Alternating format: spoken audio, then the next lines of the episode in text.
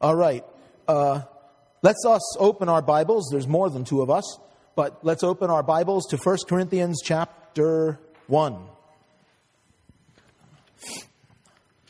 So, just so you know what I'm doing, I've got a, a message today from 1 Corinthians, and then Thursday night of this week, you'll have 1 Corinthians again, and going forward.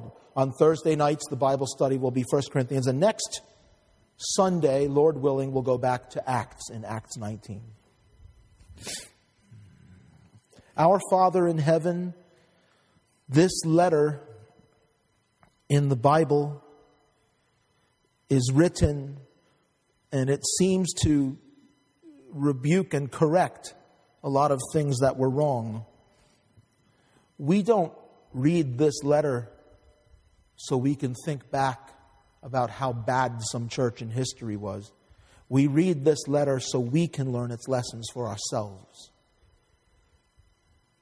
I just recognize, Lord God, so clearly that you have this letter here in the New Testament because these issues are common. They're common in churches and they're common in people's lives. And so we thank you for 1 Corinthians. And thank you that we can read it and study it together. And I pray that you would help all of us to receive the invaluable, precious instruction that is here. Your word is powerful. And I pray that your word would teach us all now. We have you, the Holy Spirit, in us to teach us. And we pray that you would teach us now. And I pray that you would strengthen everyone who hears to be a doer of the word and not a hearer only. In Jesus' name, Lord, I pray. Amen. So, so we started last week by reading through the opening of the book. And let me just read it again, not going through it really, but I just wanted to point out one more thing. I really didn't say too much about verse 9, but just listen to the opening of this book again. Paul, called to be an apostle of Jesus Christ through the will of God, and Sosthenes, our brother, to the church of God which is at Corinth, to those who are sanctified in Christ Jesus, called to be saints, with all who in every place call on the name of Jesus Christ our Lord, both theirs and ours. Grace to you and peace from God our Father and the Lord Jesus Christ.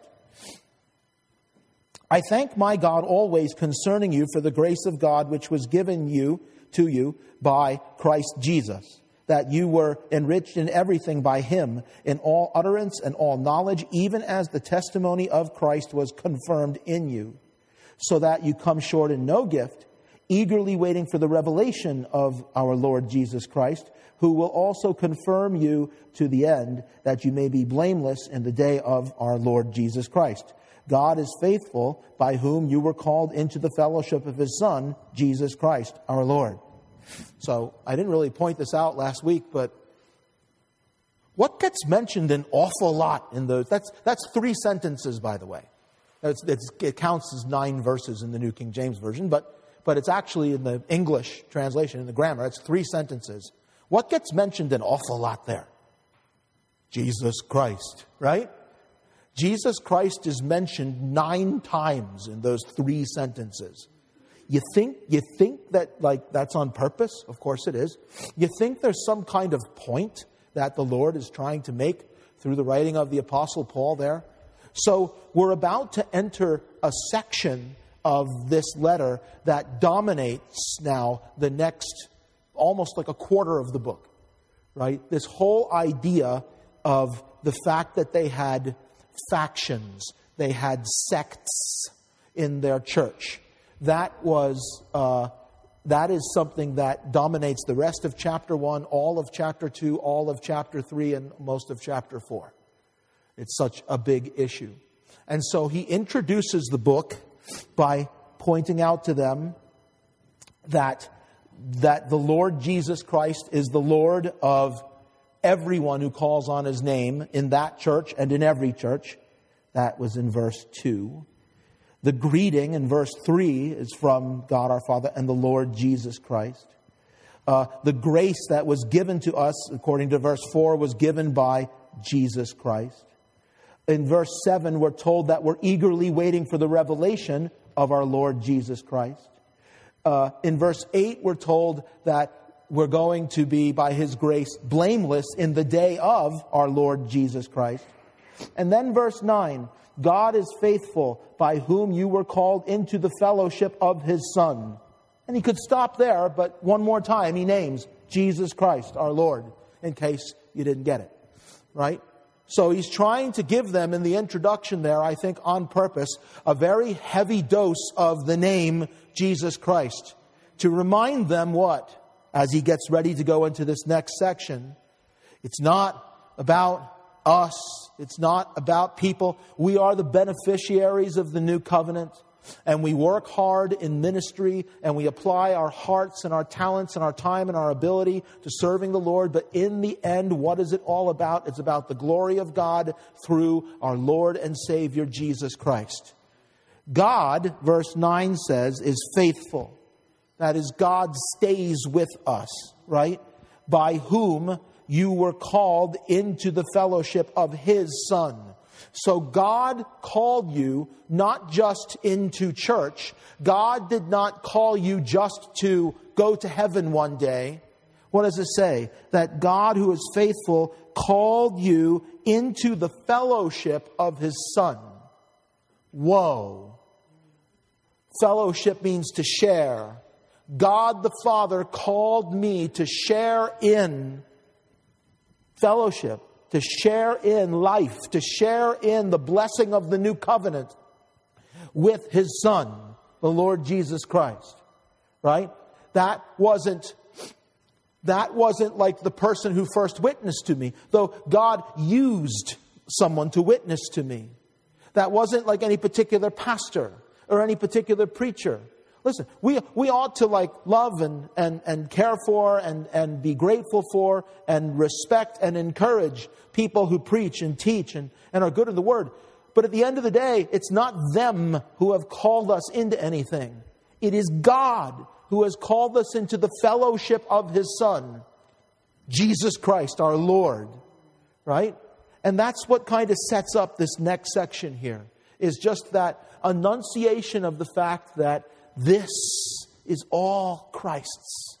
This is all the fruit the fruit of what God did through Jesus Christ our Lord is all of these redeemed people who believe on his name all over the world.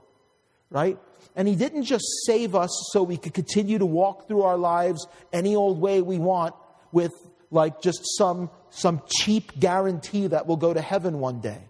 He saved us because we've been called into fellowship. That is, our lives now are in communion. Our lives are shared with the one who saved us, our Lord Jesus Christ. Our lives are all about living for the glory of the Lord, not about carnal pursuits. Carnal. There's a word to get used to when you study 1 Corinthians. More on that in just a moment. Ready? Let's read now, starting in verse 10. Now I plead with you, brethren, by the name of our Lord Jesus Christ, that, that would be the tenth time already that his name is mentioned, by the name of our Lord Jesus Christ, that you all speak the same thing, and that there be no divisions among you, but that you be perfectly joined together in the same mind and in the same judgment. For it has been declared to me concerning you, my brethren, by those of Chloe's household, that there are contentions among you. Now I say this, that each of you says, I am of Paul, or I am of Apollos, or I am of Cephas, or Peter, or I am of Christ. Is Christ divided? Was Paul crucified for you? Or were you baptized in the name of Paul? I thank God that I baptized none of you except Crispus and Gaius, lest anyone should say that I baptized in my own name. Yes, I also baptized the household of Stephanas. Besides, I do not know whether I baptized any other. For Christ did not send me to baptize, but to preach the gospel. not with wisdom of words, lest the cross of Christ should be made of no effect. For the message of the cross is foolishness to those who are perishing, but to us who are being saved, it is the power of God. Yeah, amen is right. For it is written, I will destroy the wisdom of the wise and bring to nothing the understanding of the prudent.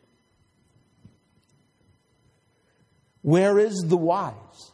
Where is the scribe? Where is the disputer of this age? Has not God made foolish the wisdom of this world?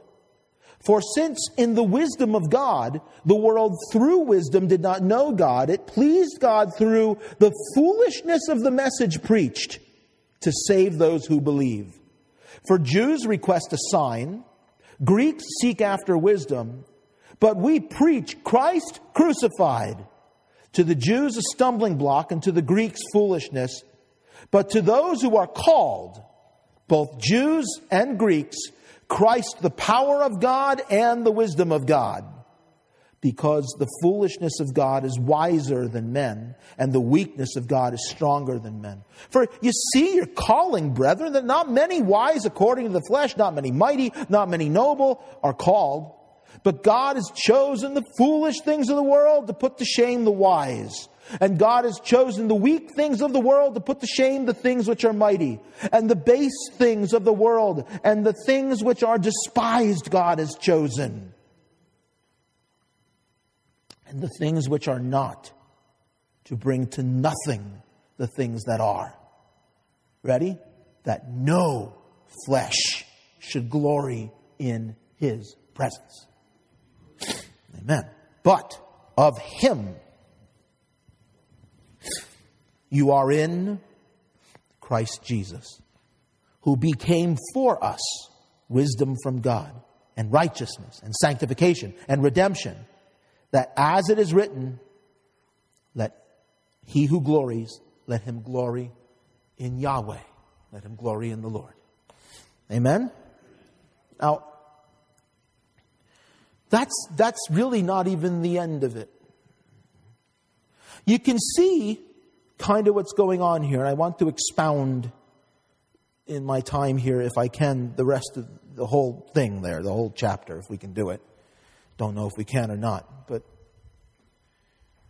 there is a key in the text that we didn't read yet that I think is the key to understanding virtually everything that this section and even everything that the book presents as a rebuke or a correction there is one thing that is at the source of it all. I made passing reference to it a moment ago.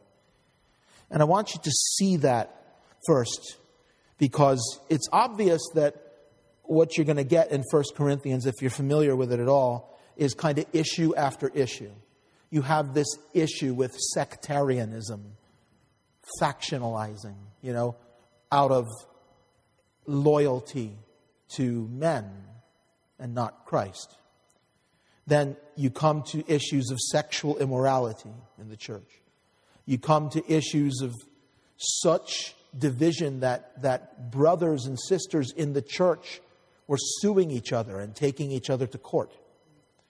You have all sorts of mayhem going on in marriages and divorces and remarriages and everything else. You have, you have people doing all sorts of things to make one another stumble. This is the book that includes the famous passage that even in their worship services, even when they would come together to celebrate the Lord's Supper, it was so messed up that the Lord intervened on that holy occasion, and some of them had grown physically sick and had even died. That's in 1 Corinthians. Their, their worship assemblies had become so unrecognizable as anything holy through ecstatic forms of worship and even speaking that masqueraded as speaking in tongues that he actually had to say in here I'd rather you say five things that make sense than 10,000 words with a tongue. I'm paraphrasing that. But that's basically what he says. Right? That, that's, that's how far gone. Now, we don't look at this, just remind you, you're going to get reminded of this a lot over the upcoming months, on Thursday nights especially. We don't look at this and say, wow, what a bad church that is. We don't look at this and say, wow, what a bad church that is, or that is, or that is, or that. Boy, look at, they do that, they do this, they do that. You look at this and you take its lessons for yourself. You look in the mirror and want to see. There is one thing that this letter presents that I believe is at the heart of all of it. Turn to, just turn a couple pages ahead. Let's peek ahead. Look at chapter 3, the beginning of chapter 3. When, you're in, when, you, when you get into chapter 3, you're still on the issue. By the time we get to chapter 3 and at chapter 4, we're still going to be on the issue of this sectarianism, they're factionalizing. It was such a big issue. He wrote a lot about it. But here he gets at what's behind it.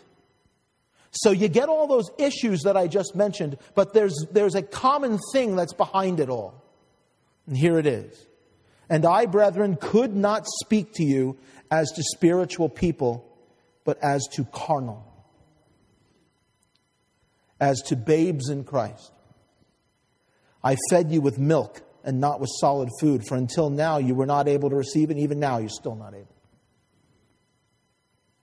Why? Verse 3 For you are still carnal. For where there are envy, strife, divisions among you, are you not carnal? Behaving like mere men? For when one says, I am of Paul, and another says, I am of Apollos, are you not carnal?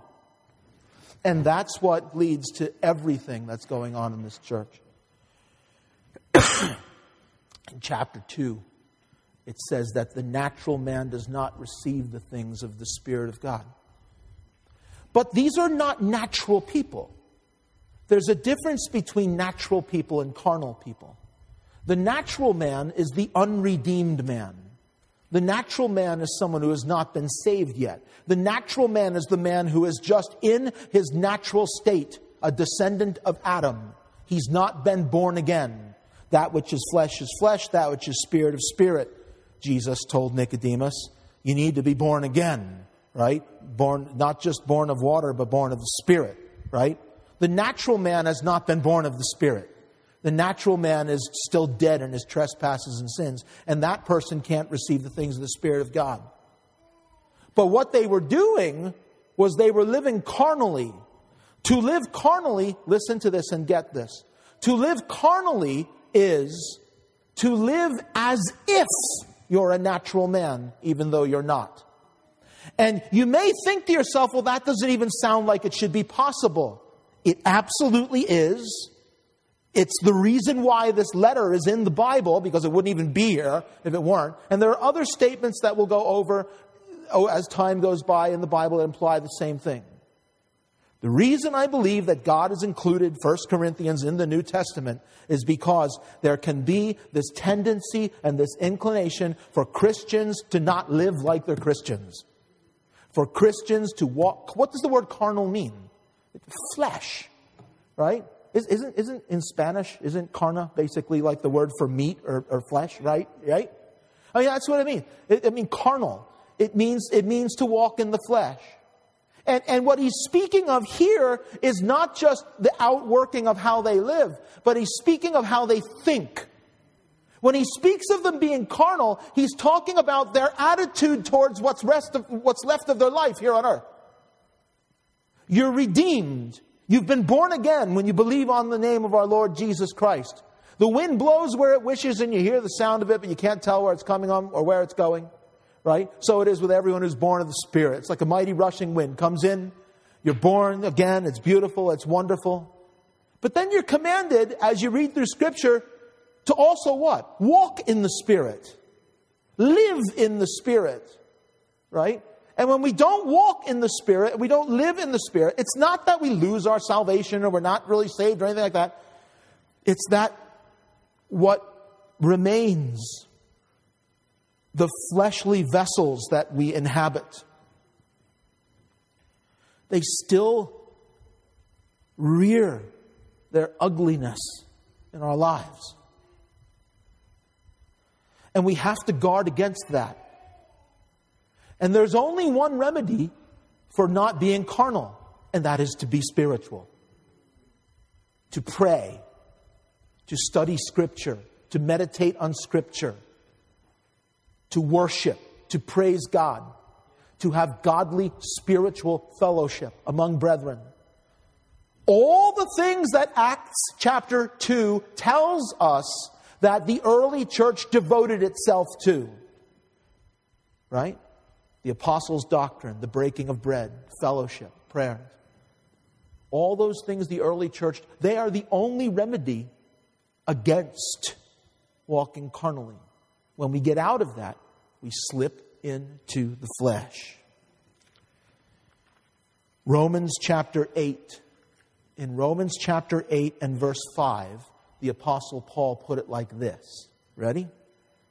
For those who live according to the flesh, ready, listen, set their minds on the things of the flesh. So living according to the flesh, which means to live to just satisfy whatever your earthly desire may be seeking after. Where does that start? Those who live according to the flesh set their minds on the things of the flesh. But those who live according to the Spirit, the things of the Spirit. Look, the only remedy for not living carnally is to get your mind in the right place. And when Satan tries to drag us down, that's what he's primarily after, I think. Is he goes after the minds of believers. What do you fill your mind with? Listen, he goes on in Romans 8 in verse 6 to say, For to be carnally minded is death, but to be spiritually minded is life and peace. That's the whole issue right there. Because, ready? The carnal mind is enmity against God. For it is not subject to the law of God, nor indeed can be. So then, those who are in the flesh cannot please God. Can't. And flesh, carnal, same word basically. You walk carnally, you can't please God. We can't please God in our flesh. We can't please God in our own strength. We can't please God if we're not walking in the Spirit and we're just letting the desires of our flesh govern and dictate everything that we do. If we're just filling up our minds with things that amuse and things that stir up fleshly desires and things that draw us away from our love and our passion for the things of God. You're not going to please God because you've not done what it says in Colossians 3, which is to set your mind on things above and not on things on the earth. You see?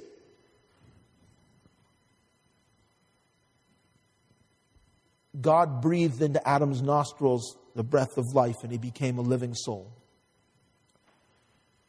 God made his flesh, but his flesh had no life. God breathed into him and he became a living soul. Who Adam really was, was what he was inside, what God made him, right? When Adam died, his soul continues to live but his body decayed and returned to the dust from which it was formed. That's a path all of us, every single one of us, will take one day. I am the living soul that God made me to be. This living soul inhabits a vessel, which is my body.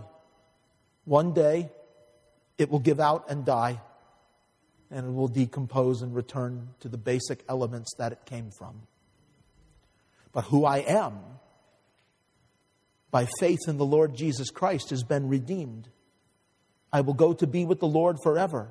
And in the end, the dead in Christ rise first. And in the twinkling of an eye, even those who are alive and remain are changed, new bodies, transformed into something immortal. That's coming. But I'm not there yet. Who I really am has been redeemed. But this flesh has the propensity to drag down. That's why I am called to not walk in the flesh. And walking in the flesh starts with thinking in the flesh. You get it? The natural man can't get this. The spiritual man, this is, this is our life, man. The spiritual person, the one who's been born again, the one who's been redeemed, this is our life. This is what was the problem at Corinth. They were carnal thinkers. They were carnal thinkers, and the manifestation of their carnal thinking was all of that stuff that I listed before as you go chapter by chapter through 1 Corinthians. And again, not for us to look back and say, huh, whew, glad I wasn't part of that church. Dare I say, you are. Because the letter was written to the church in its entirety through all the ages. You may not go to the first whatever church of Corinth. You go to Fellowship Bible Church in Woodbridge. But this is written to us. We must guard against carnal thinking because carnal thinking leads to carnal living. And carnal living leads to everything that gets rebuked and corrected in this book. And that's why the book is here, because this is common among Christians and among churches to do battle with all of these things. That's a pretty good introduction to the book, I think. I'm pretty happy with that. Now, now, now let's break down the specific issue, right? So now look. Oh, by the way, you, you, remember when we studied Galatians? This, this, this, this is cool. The issue in Galatians was different, remember? You remember what the issue in Galatians was? They had corrupted the gospel by saying the people, the Gentiles, needed to be circumcised and keep the law of Moses in order to be saved. Faith wasn't enough, right? And in the context of that, he described how that was a manifestation of, of carnal living. It wasn't spiritual at all. Nobody can keep the law. The law just condemns us. The purpose of the law is to show us that we're sinful, right? That's all Galatians. You remember what conclusion he reached in Galatians? It's the same thing that applies here, even though the specific issue is different. This church isn't having a, ch- a specific problem with understanding what the gospel is, but the result is the same. It dragged them down into carnality. It dragged them down into carnal things. Remember what he said to the Galatians? I say then, walk in the Spirit, and you shall not fulfill the lust of the flesh. For the flesh lusts against the Spirit, and the Spirit against the flesh. And these are contrary to one another. Do you see that? That's a picture of the war that goes on inside every Christian. Romans chapter 7, famously, when Paul talks about doing what he doesn't want to do and not doing what he does want to do, oh, what a miserable man that I am. That's the same thing that he's talking about there. That's what preceded the verses from Romans 8 that I just read to you when he talked about setting your mind on the things of the Spirit, not on the things of the flesh. So if you're a Christian, here's what I'm going to tell you. This ought to matter to you. If you're in Christ, by God's grace through faith, you are saved. Hallelujah. You've been reconciled to God. He has left you here now to walk. And your walk is not just a fatalistic existence where whatever's going to happen is going to happen and that's it. You are given guidance and instruction in God's word for how you ought to live. You're not trying to redeem yourself. You're not trying to keep yourself saved.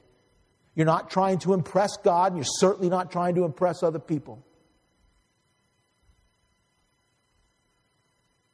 But God has an interest in us functioning as His ambassadors in this life. And we must walk worthy.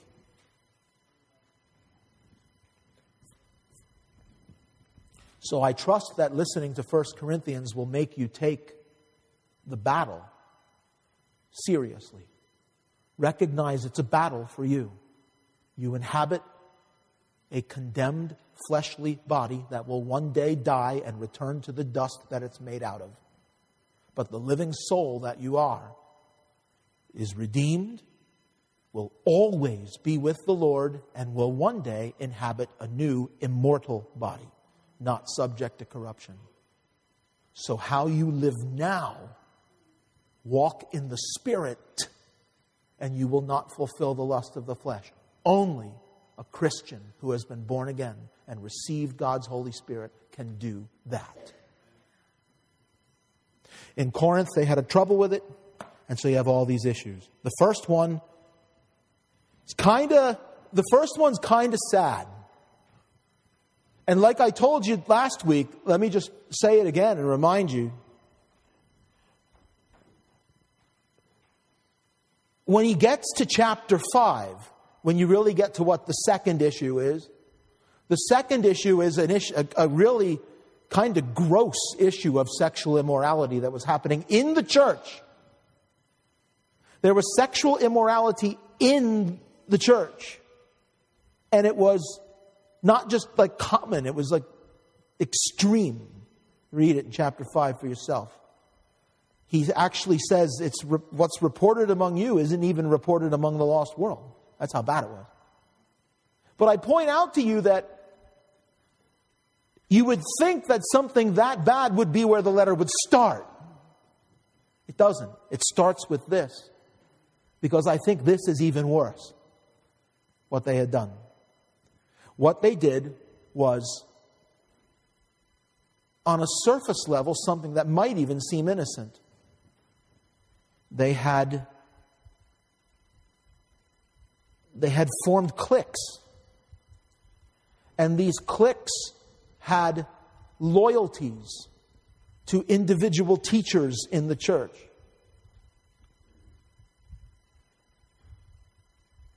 And of course, the power that that has in someone who gets sucked into that might make them blind to the damaging effect of it. Do you understand what I mean by that? Like if, like if, if you get drawn into, well, uh, I got saved when Apollos came here, and so my loyalties are to Apollos. Well, I got saved when Paul was here, so my loyalties are to Paul.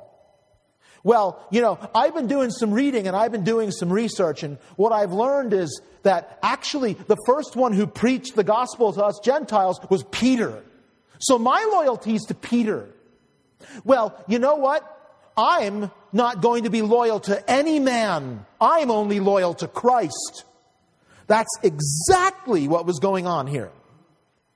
And when you're sucked into that, you don't perhaps even notice the harm that it causes. So here comes Paul, the clear, thinking, Holy Spirit led, outside observer, saying, This isn't good. Verse 10 I plead with you. Notice the word plead. I plead with you, brethren, by the name of our Lord Jesus Christ, who we just mentioned nine times, that, look, you all speak the same thing, and that there be no divisions among you, but that you be perfectly joined together in the same mind and in the same judgment. Now, careful exposition of that sentence should point out to you that division causes some really important things to suffer. And there's three things that are listed there. Division, this, this sectarianism, it causes the unity of their message, the, the unity of their message to suffer. It causes the unity of their thought, their minds to suffer. And it causes the unity of their judgment to suffer. And all of those things are important. Their message was the gospel. Their mind is that which was trained by their doctrine. And their judgment was the application of all of the above. You understand? Their division caused the ministry of the gospel to be corrupted. The, their, their division caused their doctrine to be corrupted. And their division caused the application of sound doctrine to be corrupted because they were divided. Their divisions were, based, were rooted in fleshly, carnal loyalties. Listen to what he goes on to say, right? You see it, right? He says, I want you to speak all the same thing. Because they didn't. One was of Paul, one was of Apollos, one was of Peter, ones were of Christ. They were all over the place. They were all split up in their cliques according to their loyalties. And so Paul to say, I want you to speak the same thing. You know, if somebody, if somebody, if the Lord wants you to speak and to preach, I want the same thing that this person says. I want what this person says concerning the Lord to be the same as what this person says concerning the Lord. I don't want any of it to be infected by your cliquishness. And that there be no divisions among you, but that you be perfectly joined together in the same mind. That is to say, I want you to understand the same things and the same judgment. I want you to understand the application of those things that you learn. Carnality leads to division. Division leads to an undermining of the ministry of the gospel, the ministry of making disciples, and the outworking of it in Christian living. And that's what resulted in all of this mess that they had. So guard against it. See what he says? It has been declared to me concerning you, my brethren, by those of Chloe's household, someone from the church, uh, someone who was able to get word from the Corinthian church to the Apostle Paul, uh, that there are contentions. And the, the idea of contentions is they're fighting. See, what could possibly be wrong with being loyal to the Apostle Paul? What could possibly be wrong with being loyal to the Apostle Peter? I'll tell you what, they're fighting with each other. That's wrong, right? In the church, they were fighting with each other. The fights were so deep that in some instances, chapter 6 says they took each other to court outside the church over it. There's a nice testimony of Christianity, right? You know, you know, brother A is suing brother B, you know, and, and, and they're not having their, their differences settled among themselves, where they say Christ is their king, and where they say the Holy Spirit lives in them, and where they say they love one another, they're going to people who couldn't care anything about the gospel. They're going to people who worship other gods. They're going to people who have no regard for the ways of the Lord to try to find judgments. They're fighting in the church. Chloe wrote to me and said, You guys are actually fighting. And I say to you, verse 12, that each of you says, I'm of Paul, I'm of Apollos, I'm of Cephas, right? I'm of Christ. And then now the, the, the, rhetoric that he gives them to try to open up their eyes. Is Christ divided? Obviously not. So if Christ is not divided, it's not okay for you to be divided. Right? If Christ himself is not divided, not okay for you either. Uh, were you, were you, was Paul crucified for you?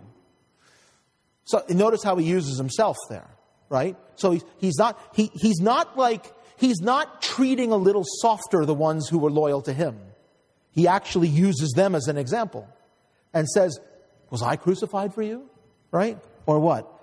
Were you baptized in the name of Paul? Right? So it's like, why are you giving allegiance to whatever teacher in the church that you prefer when none of those people did anything to save you and you weren't baptized in their name? Even myself. That's what he says. Verse 14 I thank God I baptized none of you except Crispus and Gaius. I mean, there's so, there's so few people in this church that he had personally baptized that he can name them, lest anyone should say that I had baptized in my own name. Yes, I also baptized the household of Stephanas. Besides, I don't know whether I baptized any other. So what's he trying to say there? He said, I'm really glad. And when he says baptized, what he's, I think what he's talking about is, I led them to the Lord and then I baptized them. Right? Because in New Testament in the time the New Testament was being written, someone's baptism happened very, very close typically to the time that they believed. I mean, if you're a believer in the Lord Jesus Christ, you ought to be baptized, right? And if you haven't been, come and talk to me because we can take care of that. But at the moment that they get baptized, they get believed. And Paul is like, look, I'm basically what he says, I'm glad that none of you are, are, almost none of you are people that I can say that like I led to the Lord is how we would say it today. And, and, and I didn't baptize any of you because, you know, then I might be running the risk of developing a little following for myself.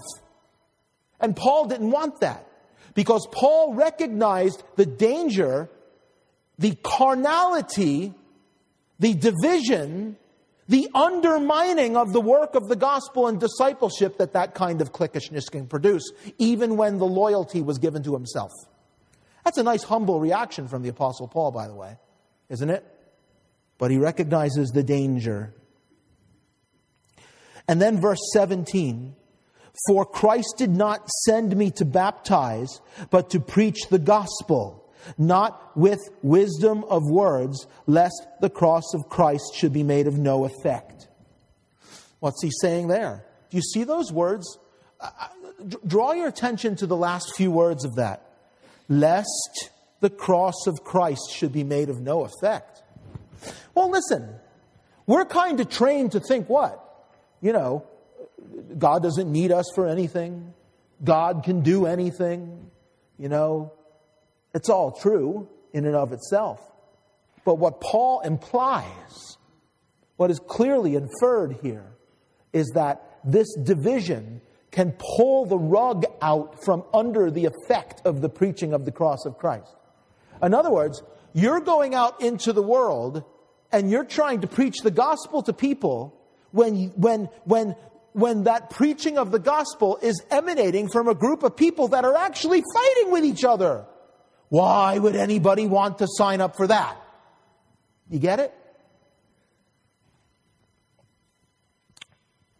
The carnality, that's the root. Remember the root.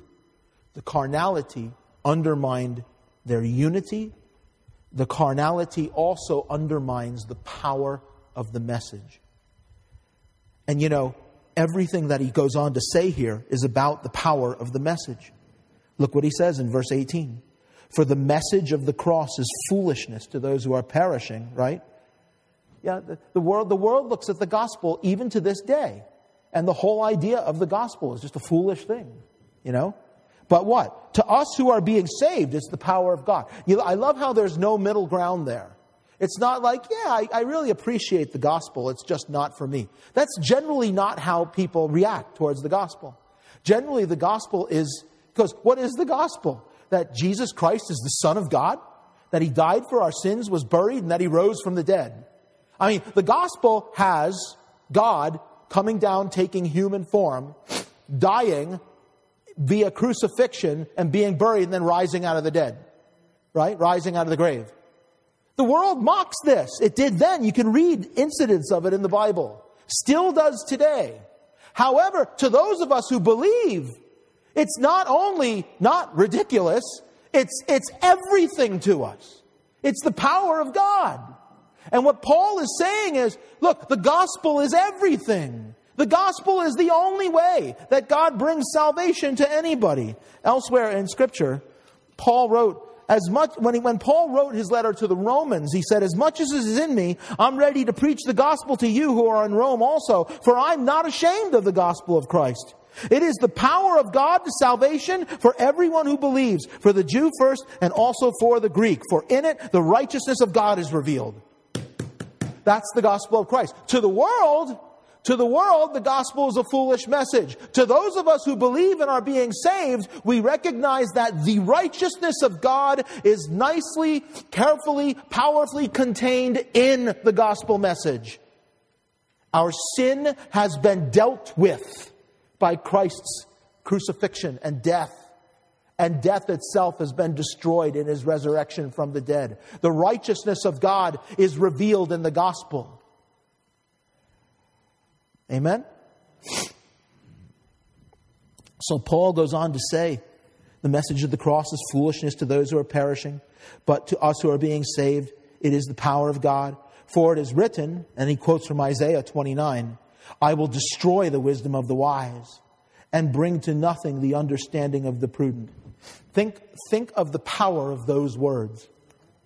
Set aside for a minute that, you know, sometimes you come to like an Old Testament quote and you realize he's just trying to substantiate a point that he's trying to make, so you might be tempted to just kind of go over it or gloss over it a little bit.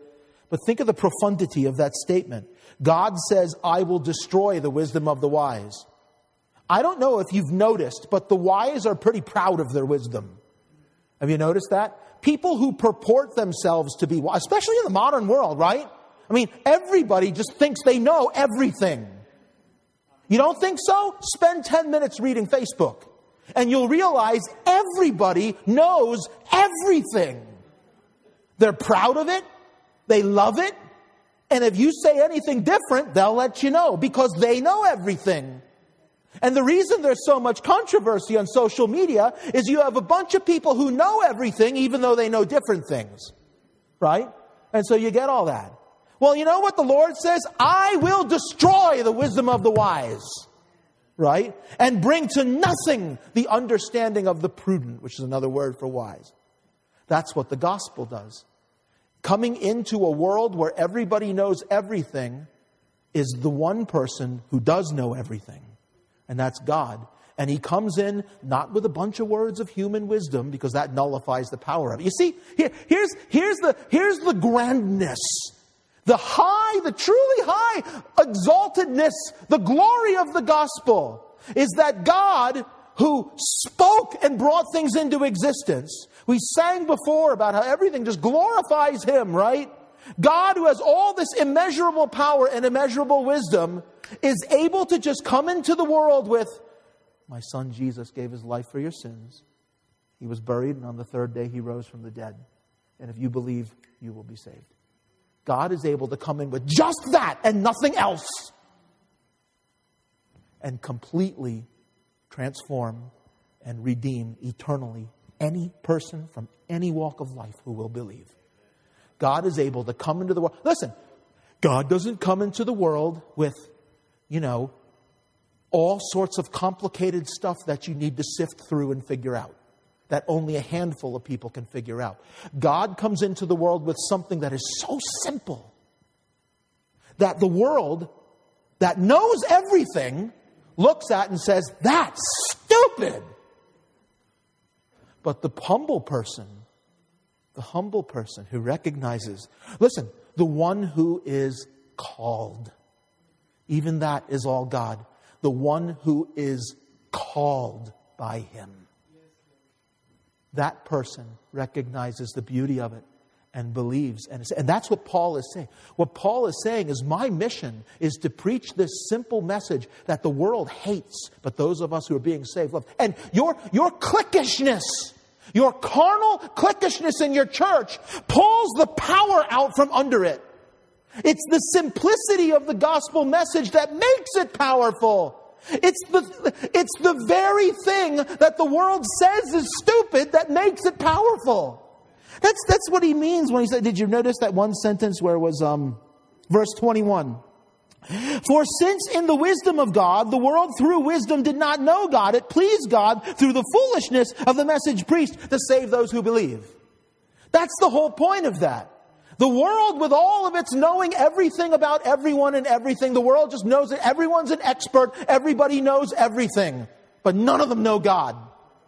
And then here comes God who made it so that it's not through wisdom that people come to know Him, it's through faith.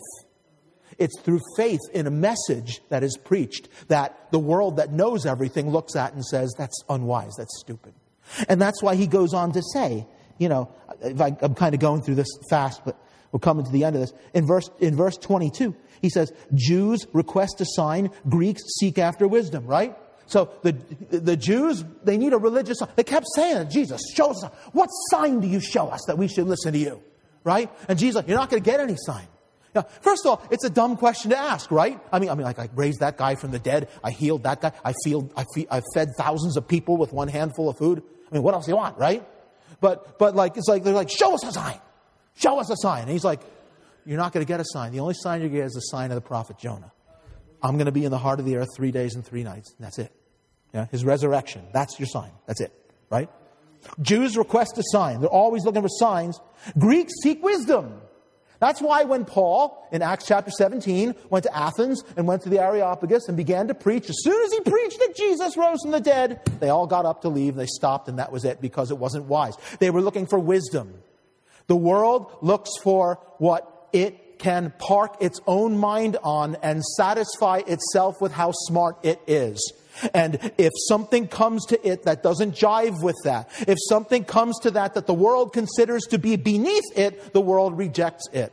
Well, guess what? Here comes a simple little old message about a man who happens to be the Son of God, who died and was buried and rose from the dead to bring salvation. And guess what that is? That's foolishness. It's not wisdom. They're looking for some, you know, the Stoic philosophers, the Epicurean philosophers. You know, they're looking for some new philosophy. They're looking for some new humanistic view of things. They're looking for some new theory, some new evolutionary theory. They're looking for some new thing that explains this or explains that. Nope, nope, nope, nope, nope. Jesus Christ died for your sins. He rose from the dead. If you want to be reconciled to God, your Creator, that is it. That's the power of God. Right? So Jews request a sign, Greeks seek wisdom, but we preach Christ crucified. To the Jews, it's a stumbling block.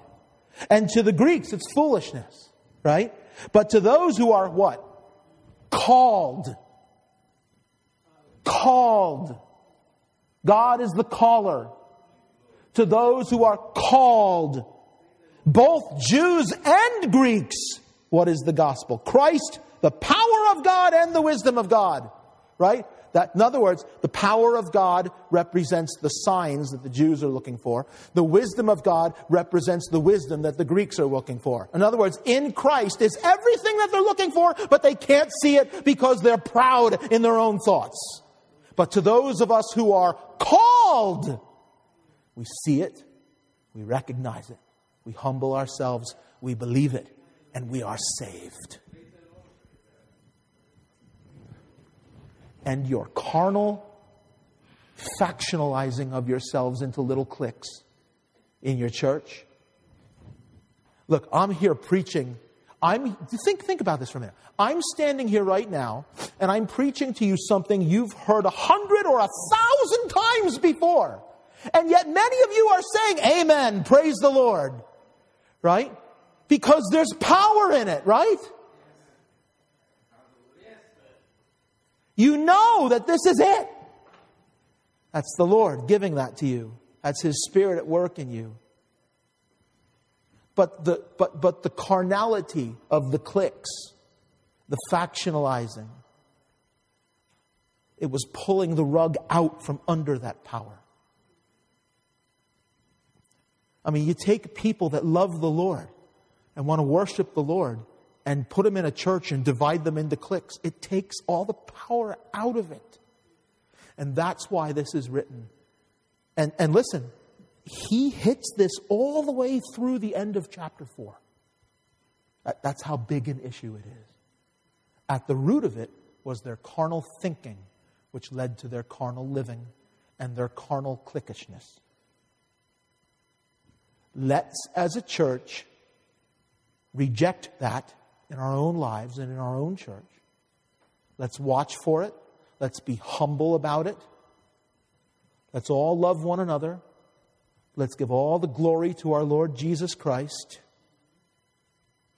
so that the gospel never loses its power to thrill us, to uplift us, to edify us. Amen? Let's close in prayer. Sorry, I did it again. I don't have time for the last hymn. Hey, guess what? I'm going to close in prayer, and then we set up the tent outside today because it's a beautiful day. So we have some refreshments and stuff, and we're all going to go outside and eat some refreshments and hang out and have some good, godly fellowship together, okay? But let's close, let's pray together here. Dear Father in heaven, thank you so much, Lord, for your word. We conclude our meeting today, Lord God, just by saying to you, thank you for the gospel. Thank you for the gospel, which is your power.